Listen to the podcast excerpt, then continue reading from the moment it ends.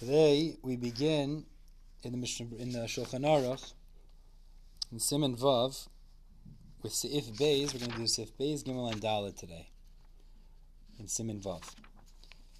Okay, we're going to discuss today um, a couple of the brachas that we say in the morning, namely Al Natilas Yadayim, Al Shama, and we'll discuss at the end the idea of saying Amen to many people's brachas so as to be Yaitse the inyan of 90 Amens in the day. It's really three parts of the learning today. Let's get started. First topic is the correct time to say the bracha of Al Netilas Yadayim. Now, really, we discussed this prior. We saw, we saw there was a Machlekes Chayei Adam and Sha'arei Teshuva, and we'll re-invoke that now in this conversation. Shulchan Aruch says, this is a Seif Beis. Some wait to say the bracha of Al Netilas Yadayim until they arrive at Shul, and they organize it with the other blessings other Birchas HaShachar. The Shavur says that there's a Kabbalah from Yudah HaChasid that we're supposed to say the pasuk of Kriyashma before Tefillah. Before, uh, when he leaves his house, right? Interesting. Before when he leaves his house, before he davens, he should say Kriyashma, the pasuk of Shema. However, he should have intent, says the Mishnah Brura, not to fulfill his the mitzvah of Kriyashma unless he's worried he's going to miss the Zman, and therefore he should actually have kavanah to be Yoitze, so he says Shema in the right time. Now, if it says the Mishnah Brura, if a person is planning to learn shmuz or do say or say tehillim before going to shul, he should certainly make the brachas of alantilas yadayim at home, and if he's learning, so then certainly the brachas of brachas hatayra, etc. Um, and, and he finishes off, Mishbur says if he's planning to say Tehillim, it's best to say Tehillim before Tefillah. Apparently there's some inyan to say Tehillim before Tefillah. Now back to the Shulchan Aruch, the Bnei Sfarad do not do this. Means, as opposed to those who wait to say the bracha Sidaim until they get in Shul and organize with the other Brachas, the Bnei Sfarad do not do this. Rather, they say the Bracha, um, rather they say the Bracha um, when they wash their hands at home. Mishnah Berurah says Achronim seem to follow this approach, and if a person needs to relieve himself when he washed his hands, he should certainly wait till afterwards to make the bracha of Valentilas Yadayim as well, because you're not allowed to make a bracha when you have to go to the bathroom. That's the Sha'arei Teshuva's opinion. And what would end up happening then is you wash your hands, go to the bathroom, and then you say the bracha after Valentilas Yadayim. Actually, the Mishnah Berurah there explained that you wash your hands a second time after. Alternatively, says the Mishnah Brura, you should arrange al Yadayim and Asher Yatzar with the other blessings when you're clean and prepared to daven. And this was the opinion of the Chayei Adam that we quoted earlier uh, in regards to the proper time of Natilas Yadayim. The bracha. Either approach is acceptable, says the Mishnah Brura, and uh, although in the Biur Halacha earlier it seemed like he was more noita to relying on the Chayei Adam's approach. The Rama says in any case he shouldn't make the bracha twice, means he shouldn't make it in shul and at his house, or vice versa. He shouldn't say twice, that's for sure. Mishnah Brura continues and says the shliach tzibor shouldn't make brachas in shul if you're already blessed at home, because since everybody today knows, today knows how to make brachas, he's not being mitzi anybody in shul, and therefore if he's going to make it in shul, it has to be where he hadn't made the brachas yet. Therefore, says the Mishnah Brura, on Yom Raim and the like, when the shliach tzibor says the brachos, even brachas hashachar in shul, apparently that was the minhag. They would say brachas hashachar out loud in shul on Yom Raim he should not make the brachas at home first. If he did make the brachas hashachar at home first, and then he wants to say them in shul, he could ask somebody in the shul to not make the brachas and make sure that that guy has kavanah to be yotze with him, and then the shatz could be yotze that fellow with the brachas that he's making out loud.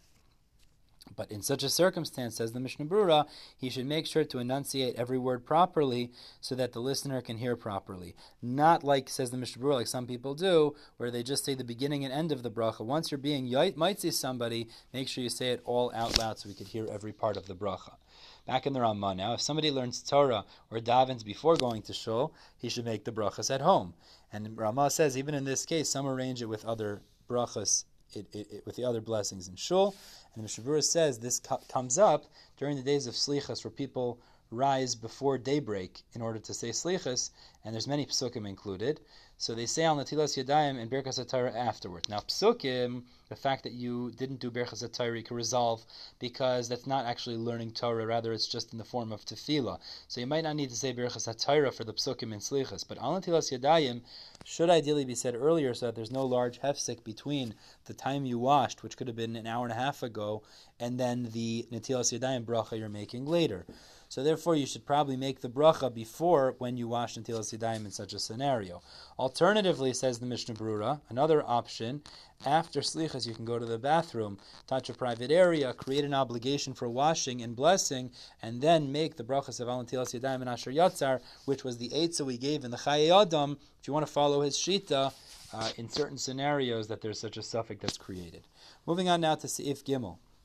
We're going to discuss now the bracha of Neshama. So the Shulchan Aruch says Elekai Shama doesn't start with Baruch Atah Hashem because it's a Thanksgiving blessing and they don't require that, as evidenced by Birchas HaGeshamim. You don't start with Baruch Atah Hashem. The Shabur explains it's also not a bracha Samucha Lechaverta, and you can therefore say until Elekai Neshama at home and start in Shul with Elekai Neshama. It doesn't have to be said juxtaposed to another bracha. However, Lechatchila says in the Mishnah Brura, one should juxtapose it after Asher Yatzar because some say it is considered a bracha Samucha Lechaverta and the similarity in nature between Asher Yatzar and Elikai Neshama, that they're both about Hashem giving us back our soul, our body, makes it that those should be put next to each other. Now, there is a debate. If a person forgot it, could you say Elikai Neshama after Tefillah? Some say that the bracha of Techias Amesim, the second bracha in Shemona Esrei, covers it, because Hashem returns the soul to the dead. That's like saying, Hamachazir neshamas lefgara mesim, like in a, like a neshama. So therefore, the Mishnah Berurah says if somebody had intention when he said mechaya mesim, that he still wants to say like neshama after tefillah, it would nonetheless allow him to say it after tefillah. Otherwise, he creates a bit of a hefsek. Okay, final seif of the day. Now we're at seif dalid. And now we're going to discuss the idea of saying Amen after other people's brachas in a round robin type fashion. So the Shulchan Aruch says some have the custom to say Birchas HaShachar out loud so others can answer Amen. Then the next person would say and everyone answers Amen. And they'd go around the whole room so that everybody would say Amen to everybody else's brachas. Beautiful. Shulchan Aruch says this is acceptable. Um, this is acceptable. Uh, the blessings aren't intending the ble- the people making the brachas aren't intending to be motzi others and even if they are, the listeners aren't intending to be yotze with them. So therefore, there's no problem. You can make the bracha after hearing the other fellow because you weren't yotze the brachas anyways. The Mishnah says, so why do people do this? Because the idea is that there's a concept of saying 90 times Amen in the day. So to do that, everybody makes the brachas uh, Birchas HaShachar out loud, and then everybody says Amen to those so that you end up having 90, 90 Amens in the day. Just as we aren't Yaitse when the bracha, the, the, the brachas of the Chazaras HaShatz means we're not yaitza with them because we say our own brachas, even though the Shliach Tzibur also says brachas. It's the same idea here. You're just saying amen to them, but not being yaitza. Now, minhagim differ regarding to do this or not to do this. Some say that you need 10 people to be mitzi others in these brachas. Some say only when they are bekiyim you need 10, but if you if not, you don't need 10. I did see brought down something very interesting over here, is in the Biur Halacha later in Siman Nun Test, the, the, the, the uh, brings this down. Um, we don't find, he, brings in the Biur Halacha later, that even regarding a baki, um, someone that is proficient and able to say brachas by himself, we don't see that there's a distinction between Birchas HaShachar and other Birchas HaMitzvahs, meaning when you want to be Yaitse somebody else in Birchas HaMitzvahs, you don't need 10 people to be there. You could be Yaitse, meaning if you're Chayiv in something, you could be Mitzi other people in that mitzvah. And even if even Sheim Yatza Mitzi, you don't even need 10. Meaning even if I was Yaitse in something, I, I could be Mitzi you because it's Birchas HaMitzvahs and there's a concept of Arvus, and I could fulfill you in your obligation.